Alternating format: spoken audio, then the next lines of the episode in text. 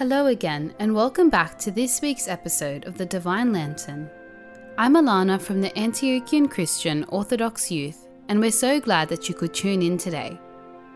With the blessing of His Eminence Metropolitan Basilios, the Antiochian Orthodox Archdiocese presents a podcast to educate, empower, and enrich. We'll begin today's episode with Talk 3 of a four part series on prayer by Father Nabil. We'll also continue our Christ in the Psalms series and answer a question sent in by one of our listeners.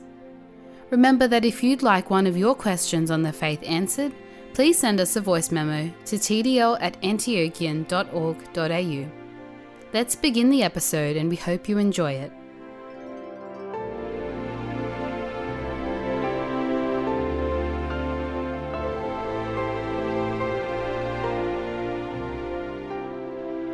In the name of the Father, of the Son, of the Holy Spirit, one God, Amen. As we continue the importance of prayer and life of the Church, we are embarking on the third talk. Last week, we stopped when we talked about Christ as the primary teacher who taught his disciples the Lord's Prayer. Continuing from where we left, I would like to stress on the biblical references about Jesus and his instructions to pray. First of all, we established that Christ is our role model when it comes to prayer, among other virtues in our life. He tells us in the Gospel of Luke, How much more will the Heavenly Father give the Holy Spirit to those who ask Him? Luke 11 13. We pray so that God can help us to follow in His footsteps. We also pray for our renewal and the growth of our soul. We pray to give thanks to God for all He provides for us. We also pray to seek forgiveness for our sinfulness. We can also pray to seek help for others as well as ourselves. But we must not forget to pray for His help in our own spiritual growth. This is not selfish, but essential for us to better love and serve others and carry out God's commandments.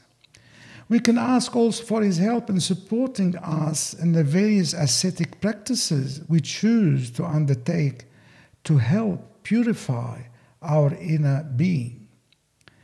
We are asked to pray without ceasing.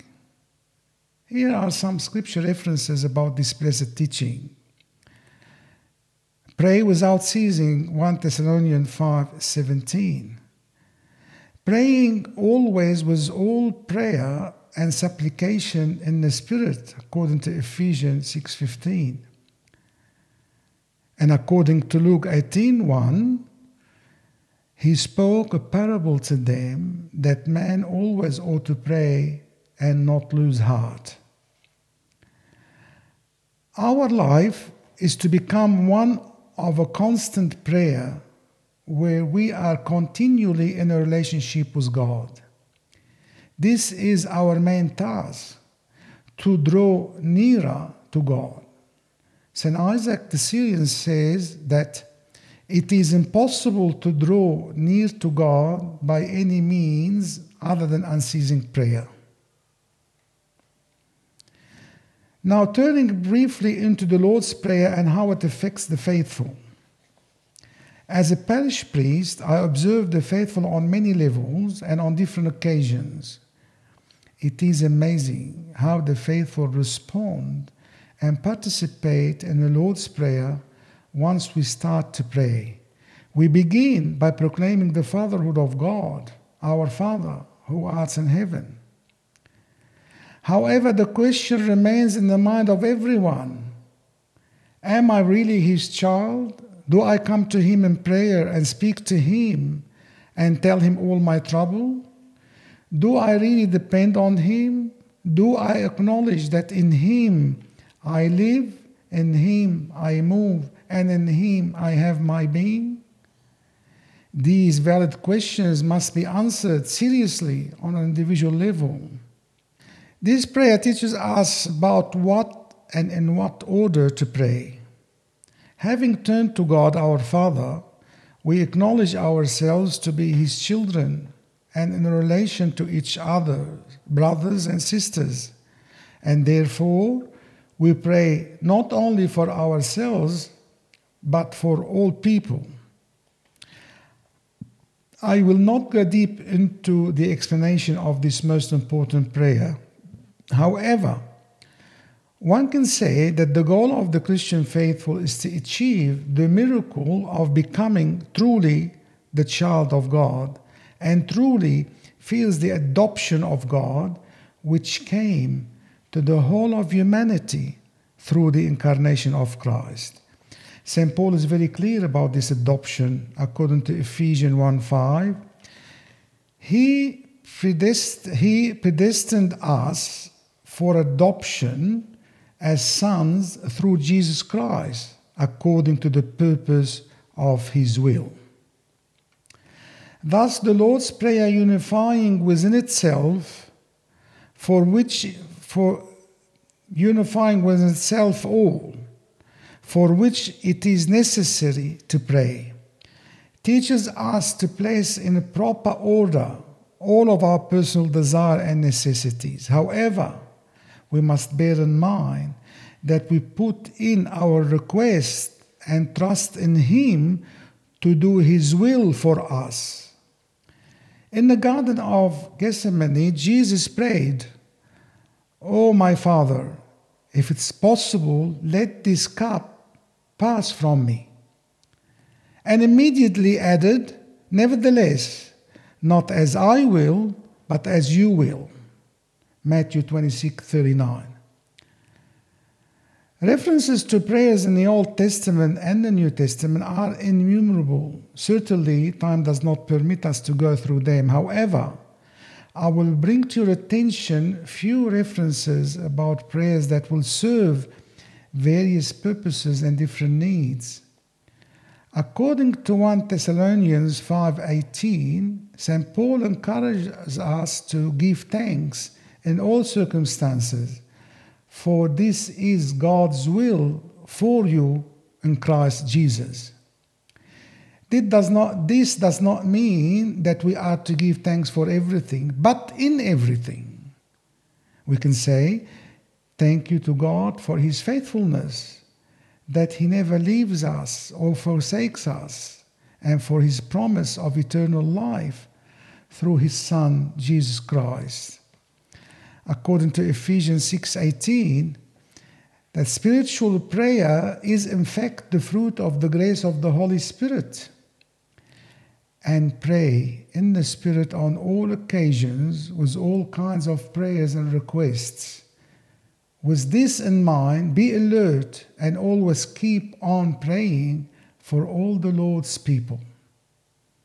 Again, according to 1 Thessalonians 5:17, pray continually. According to James 5:13, he says, "Is anyone among you in trouble? Let them pray. Be joyful in hope, patient in affliction, faithful in prayer." And that's St. Paul to the Roman 12:12.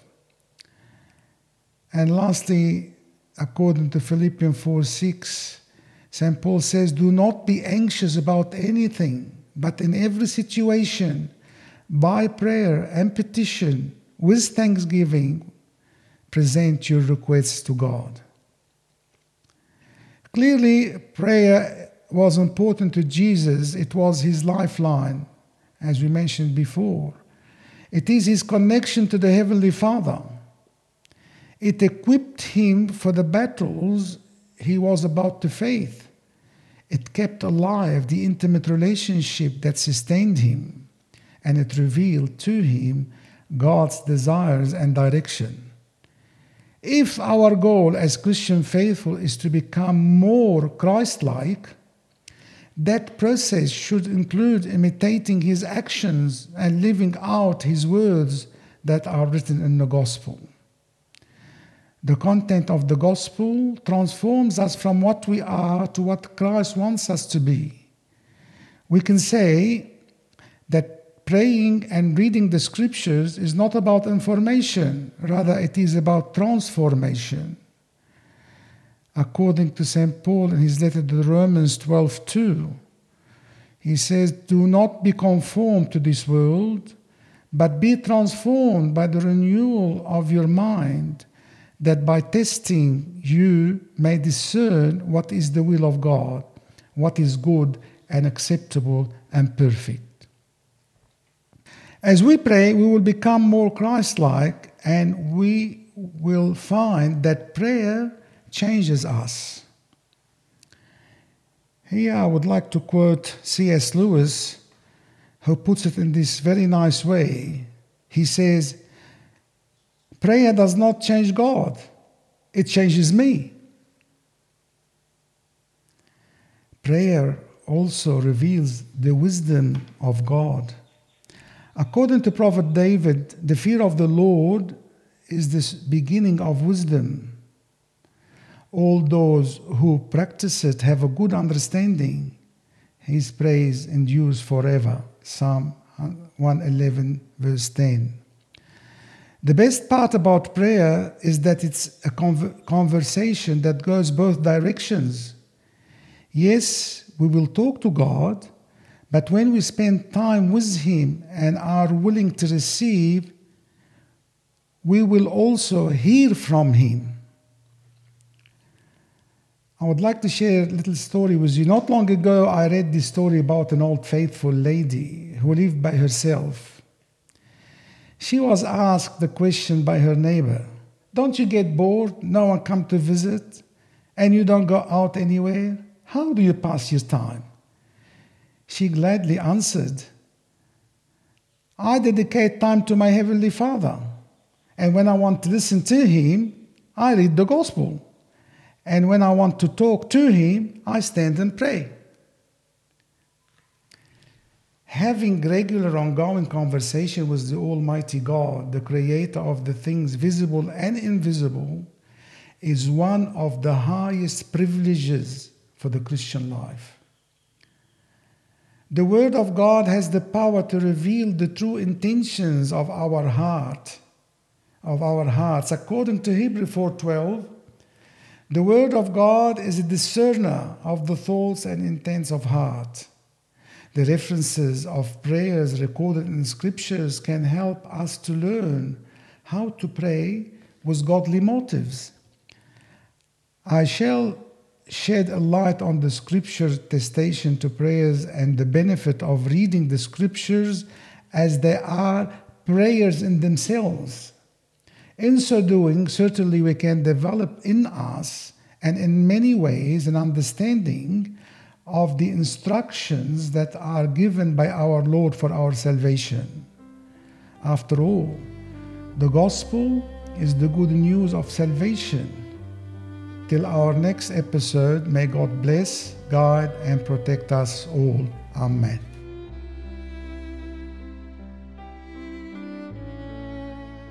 Thank you, Father Nabil.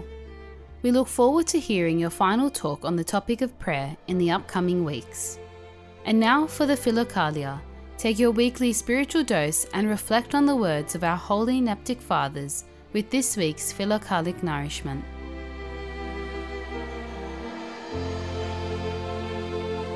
For a life pleasing to God is like a precious chain and gilded necklace, with one gleaming virtue interlocking with the next, and all fastened together to form a unified whole.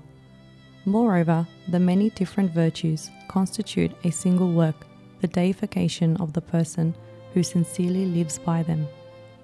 Saints Callistos and Ignatius.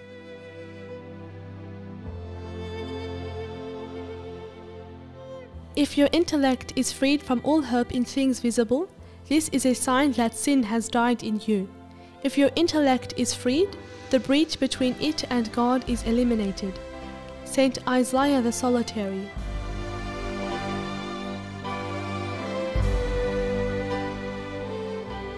According to how you treat the soul while it is in the body, so will it treat you when it leaves the body. He who has treated his body here softly and indulgently has treated himself ill after death, for like a fool he has condemned his soul. St. Anthony the Great. On July 23rd, in the Holy Orthodox Church, we commemorate the recovery of the precious relics of the Holy Hieromartyr Phocas, Bishop of Sinope. The glass of thy pains brought the faith into focus, hence we magnify thee, O Phocas, forever. On the 23rd, Phocas was borne away dead. Phocas exercised himself in all the Christian virtues from his youth. As bishop in his birthplace, the town of Sinope on the shores of the Black Sea, he strengthened the faith of the true believers by his example and divine words, and converted many idol worshippers to the true faith. The hard hearted pagans were filled with rage against holy Phocas. Through a vision granted him by the Lord, he foresaw his martyrdom for Christ. Phocas saw a white dove fly down from heaven, carrying a beautiful wreath of flowers in its beak, and lowered the wreath onto his head. He was not afraid, but with gratitude toward God prepared himself for suffering.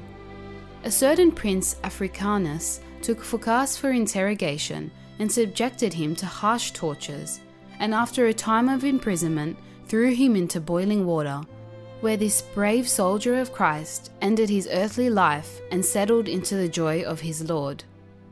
Phocas suffered during the reign of Emperor Trajan in 102. On this day, we also commemorate the hieromartyrs Apollinaris and Vitalis, bishops of Ravenna, Martyr Apollonius of Rome, and the holy prophet Ezekiel. By the intercessions of thy saints, O Christ God, have mercy upon us. Amen.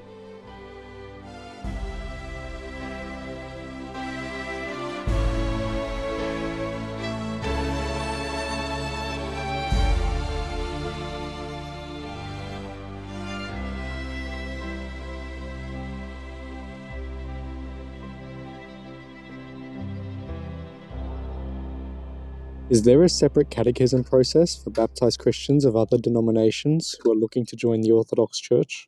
Bless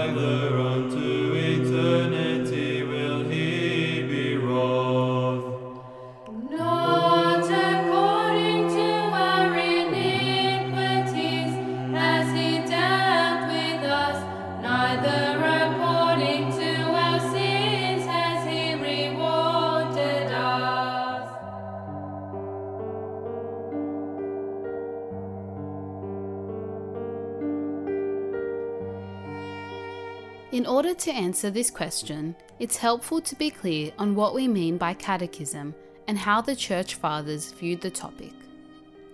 The word catechism comes from a Greek word which roughly means to learn through hearing.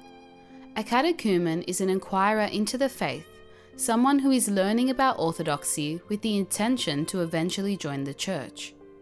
A catechism is a text or program which is used to teach inquirers about the faith. An Orthodox catechism program would cover important topics like the doctrines of the Church and how to practice the Orthodox faith. A catechism program is normally delivered by a catechist, that is, a priest, deacon, bishop, or another person who is assigned the role by the bishop. An important characteristic of an Orthodox catechism process is the personal relationship that is established with the catechumen.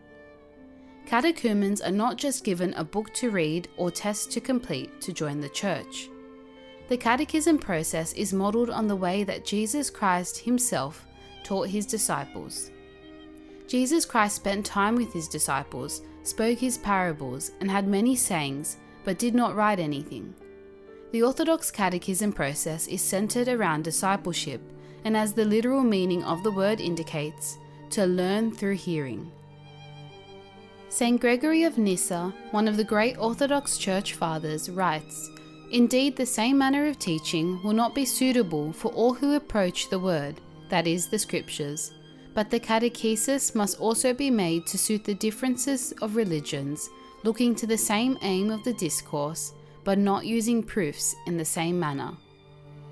The Church Fathers understood that they had to tailor their catechism based on the background and understanding of their audience.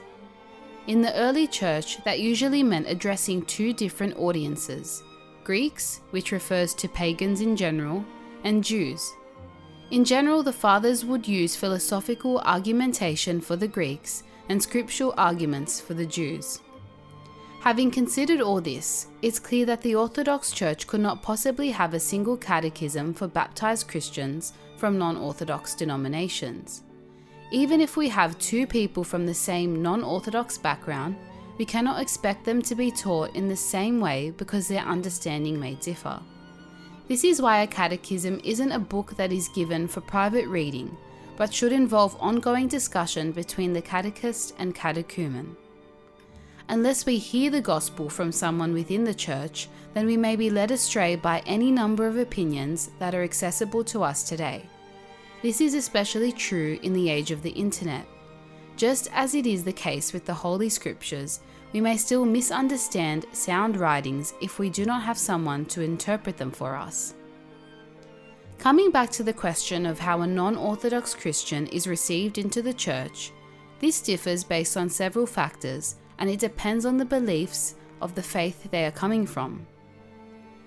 For example, some Christian sects are not Trinitarian and do not baptize in the name of the Father, Son, and Holy Spirit. In this case, the catechumen will likely have to be rebaptized. However, non Orthodox Christians who are baptized in the name of the Holy Trinity may be received by chrismation only. Historically, according to the canons of the ecumenical councils, some non Orthodox Christians were even received into the Church if they simply renounced their heresy. In the end, it is up to the discretion of the local bishop as to how non Orthodox Christians should be taught and received into the Orthodox Church, since the bishop would be familiar with the local situation. If you or someone you know is considering joining the Orthodox Church, speak to your parish priest and they'll be able to provide guidance for your particular situation.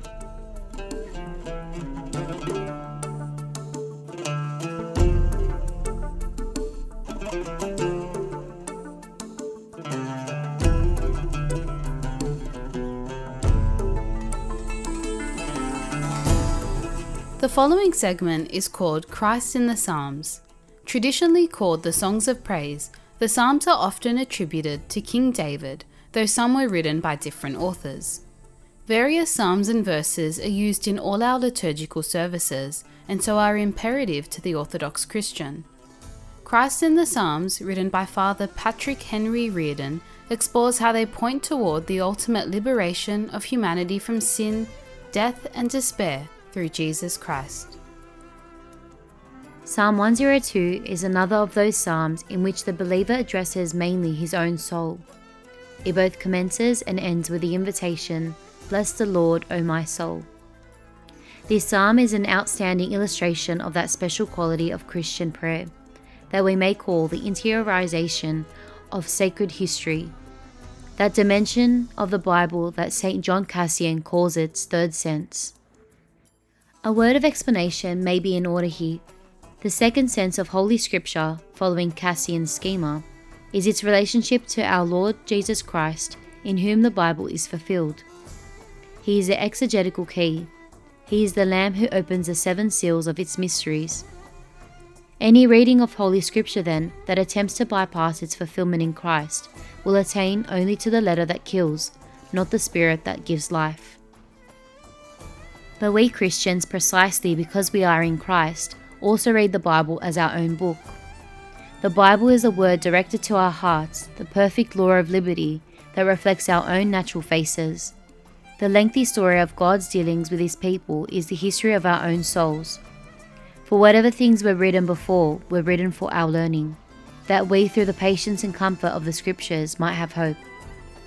When you pray, wrote St. Jerome, you speak to the bridegroom. When you read the Bible, he speaks to you.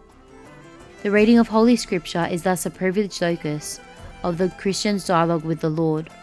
For the soul in Christ, the Bible is preeminently the book of the heart, where we study our own history and come to know our own identities in Christ. This third sense of Scripture corresponds to what Bernard of Clairvaux meant when he called the Bible the book of experience. It means that we do not correctly interpret the Bible, except in permitting the Bible to interpret us. One observes in Psalm 102 this great effort to take into one's own heart God's manifold acts of mercy all through the history of the Bible. This is the God who made his ways known to Moses, his deeds to the children of Israel. This is the historical God of the covenant and the commandments. The mercy of the Lord is from everlasting to everlasting on them that fear him, and his righteousness unto children's children, to such as keep his covenant, and to those who remember his commandments to do them. It is to this interiorization of the commandments, this remembrance of the everlasting covenant, that this psalm summons the soul. Forget not all his benefits, he forgives all your iniquities. This inner knowledge of the forgiving mercy of God is the substance of the covenant that we have with God in Christ. For this is the covenant that I will make with the house of Israel after those days, says the Lord. I will put my laws in their mind and write them on their hearts. For I will be merciful to their unrighteousness and their sins, and their lawless deeds I will remember no more. This knowledge of the true God is inseparable from the forgiveness of our sins, to give knowledge of salvation to his people by the remission of their sins. In Psalm 102, then, the soul is called to the contemplation of God's infinite forgiving mercy. The Lord is merciful and gracious, slow to anger, and plenteous in mercy. He has not dealt with us according to our sins, nor rewarded us according to our iniquities. Indeed, not, for while we are still sinners, Christ died for us. This is a psalm appropriately to be prayed in front of an icon of the cross, for only in the crucified Jesus is it truly fulfilled. The four dimensions of the cross, its length and breadth, its height and depth, are the dimensions of God's mercy. For as the heaven is high above the earth, so great is his mercy toward them that fear him. As far as the east is from the west, so far has he removed our transgressions from us. This hesed or mercy of God is not a hazy benevolence. It has a definite history that climaxes in specific acts of salvation. For Christ also suffered once for sins, the just for the unjust, that he might bring us to God, and again by this we know love because he laid down his life for us. This is a psalm, then, to be kneaded carefully into the leaven of the soul, for it is concerned with the blood forgiveness we receive in Christ our Lord. It may especially be recommended as part of one's regular thanksgiving after the sacrament of confession. Thank you all for tuning in to another installment of the Divine Lantern. For all the latest news and updates about our Archdiocese, please visit our website www.antiochian.org.au. And just a reminder that if you'd like your question on the faith answered throughout the podcast, please shoot it through as a voice memo to tdl at antiochian.org.au. We hope you have a blessed day and we'll catch you all next week.